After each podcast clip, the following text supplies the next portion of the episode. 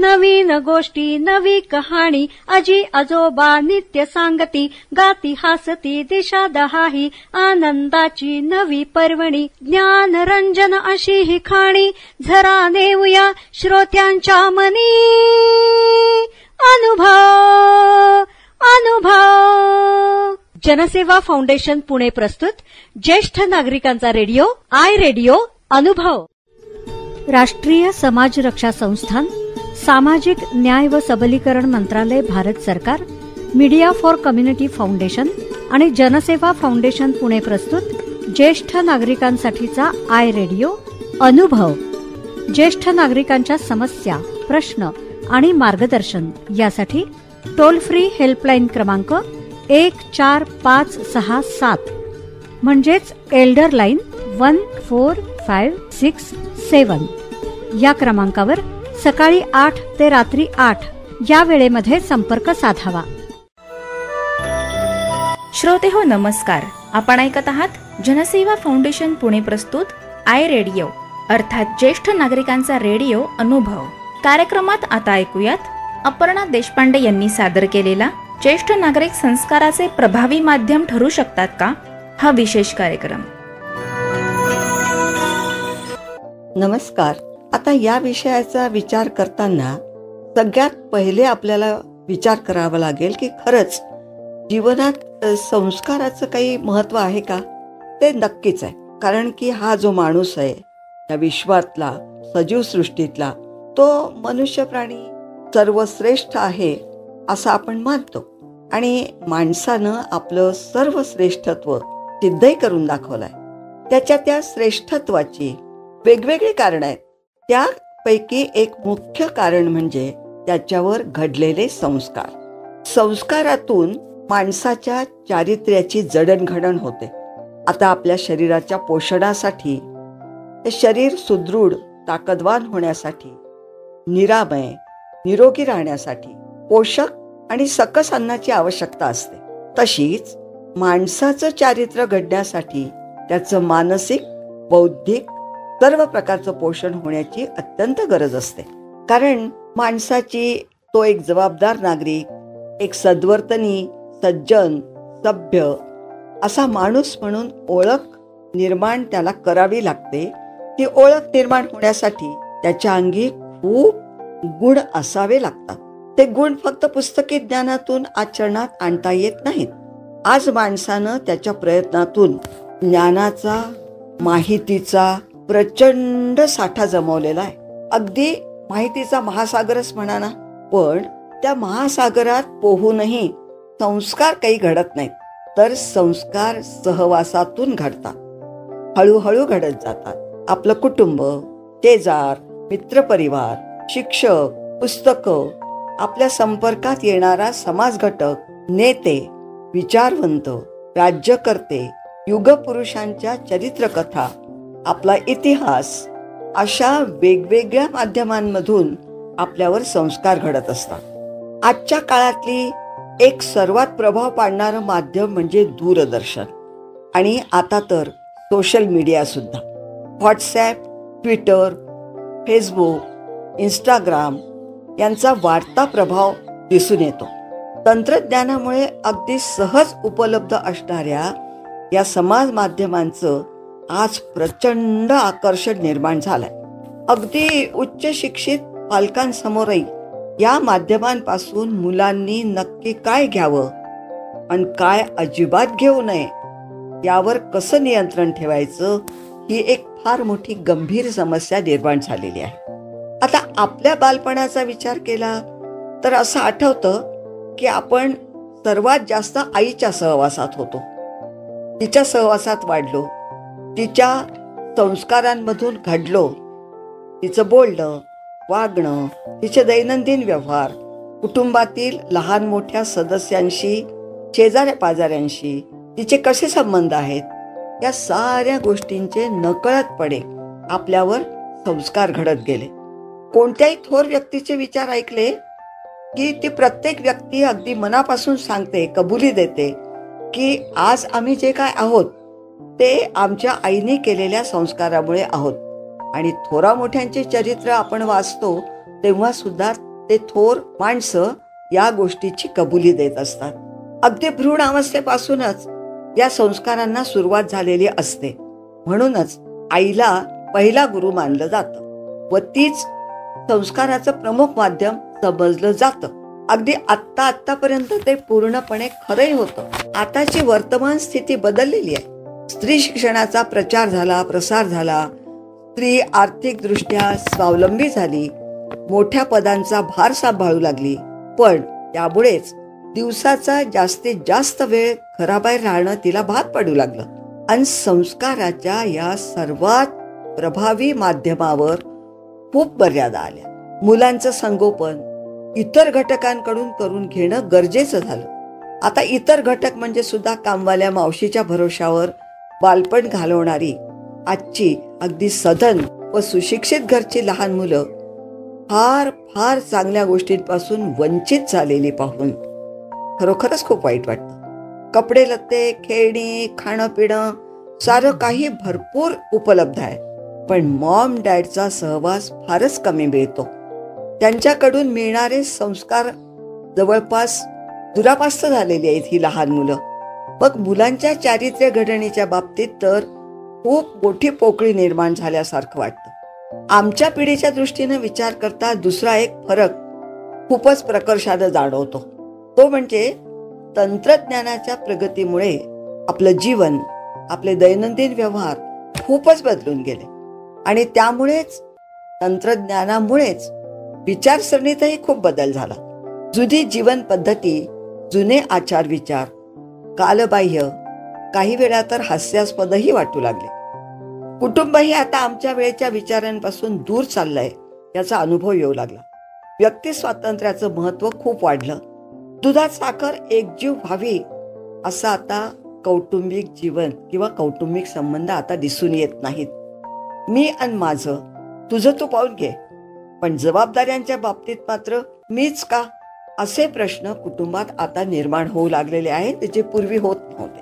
आणखी एक गोष्ट म्हणजे ज्येष्ठ म्हणवले जाणारे साठीनंतरचे लोक ज्यांना आज ज्येष्ठ नागरिक म्हटलं जातं त्यांची मानसिकता अशी असते की आता आम्हाला शांत जीवन मिळावं.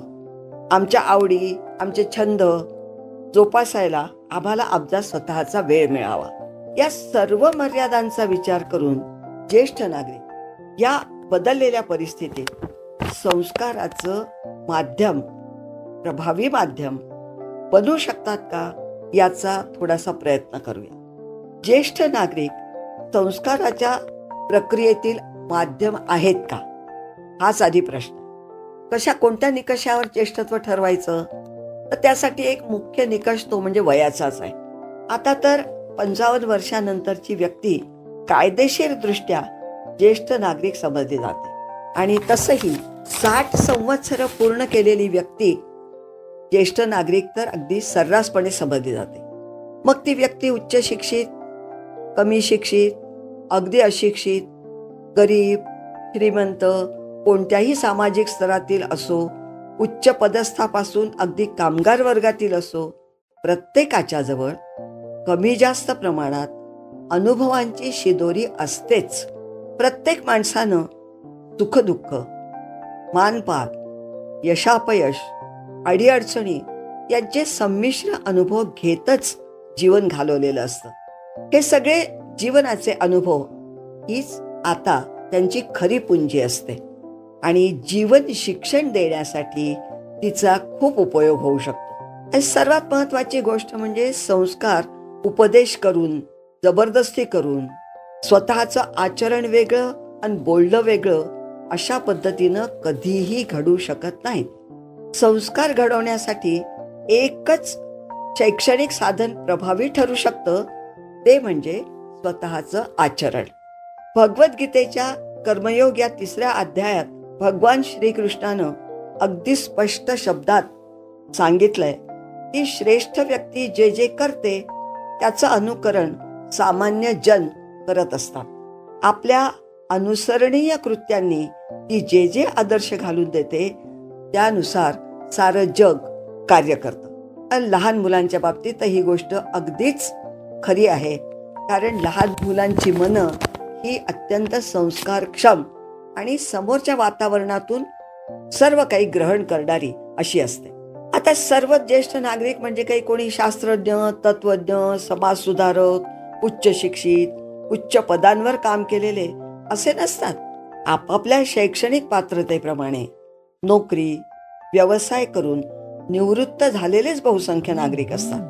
ही मर्यादा लक्षात घेऊनच ज्येष्ठ नागरिकांमधील संस्कार करण्याची शक्ती आपल्याला प्रचंड ऊर्जा देण्यासाठी कशी अतिशय उपयोगी आहे ते थोडक्यात बघूया. काय बदलला? जीवन पद्धती बदलली.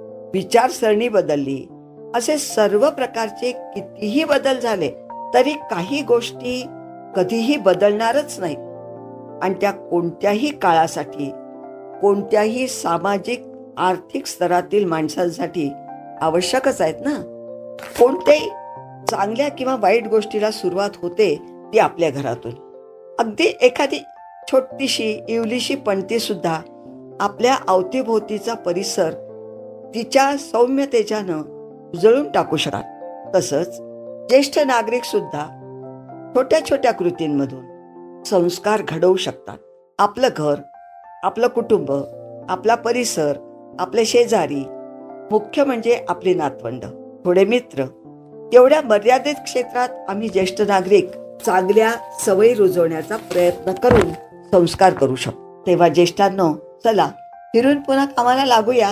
संस्काराचं माध्यम अगदी प्रभावी माध्यम होण्याचा प्रयत्न करूया. आपल्या घरातली लहान मुलं जसं आपल्या वागण्याचं मोठ्या जिज्ञासू वृत्तीने निरीक्षण आणि परीक्षण करतात ना तसंच आपल्या घरातील उच्च शिक्षित तरुण आणि मध्यम वयातली पिढी सुद्धा त्या लहान मुलांपेक्षा सुद्धा अधिक चिकित्सेनं आपलं निरीक्षण करेल.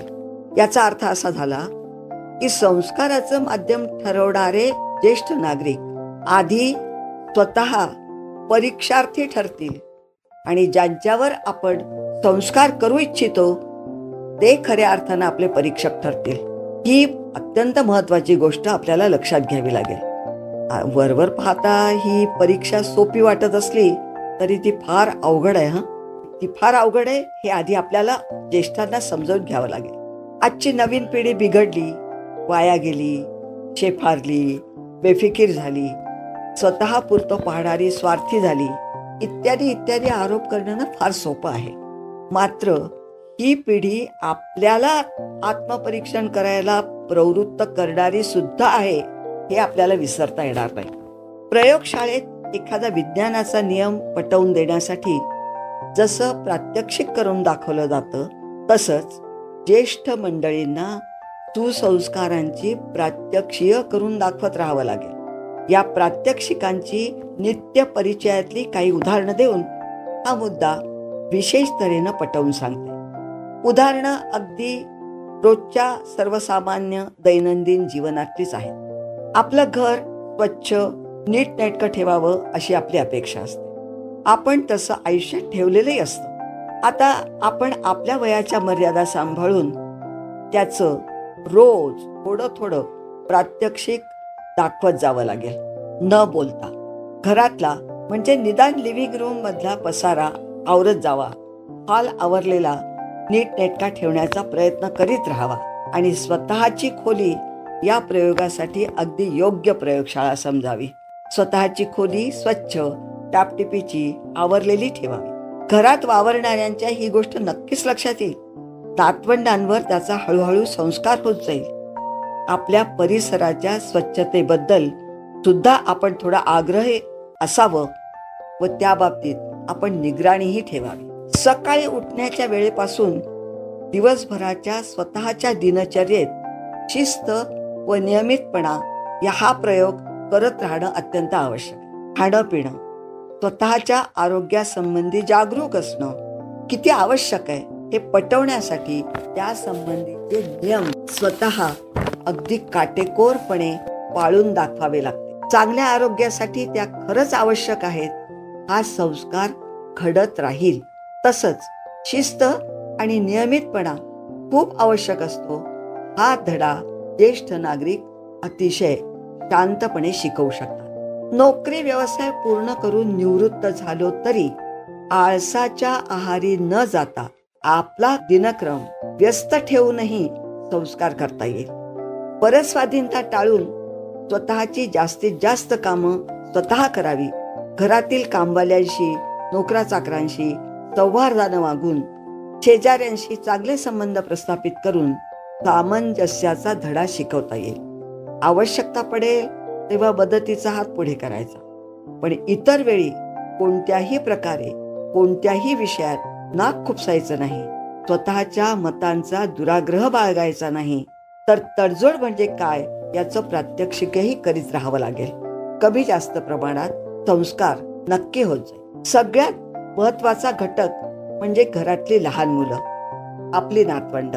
त्यांच्यासाठी तर आपण खूप काही करू शकतो. याचा आधी आपल्याला विश्वास बाळगावा लागेल आणि आपण म्हणजे ज्येष्ठ नागरिक संस्कार करण्याचं मोठं काम करू शकतो यावर आपल्याला विश्वास ठेवावा लागेल. ज्येष्ठ नागरिक घरातल्या घरात अगदी वेळेचं बंधन नसलेला एक संस्कार वर्ग छान चालवू शकतात.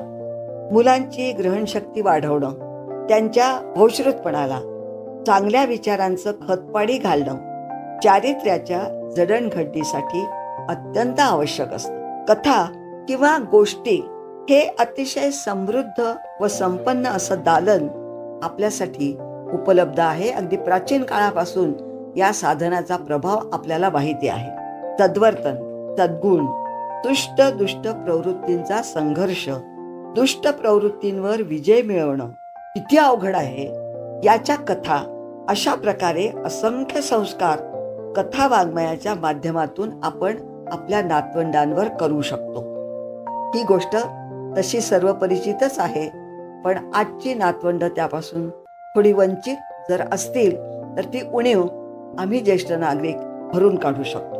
आणि हे संस्कार जे आहेत ते फक्त स्वतःची नातवंडच नाही तर त्यांच्या मित्रांना सोबत घेऊन ज्येष्ठ नागरिक आपल्या संस्कार वर्गातील पटसंख्याही वाढवू शकतात. सुविचार चांगल्या कविता पाठ करून घेणं आपल्या नातवंडांचे मित्र जमवून आपण खूप छोटे छोटे उपक्रम राबवू शकतो कविता पाठ करून घेऊ शकतो सभादितपणा वाढवण्यासाठी पाठांतर स्पर्धा आयोजित करू शकतो.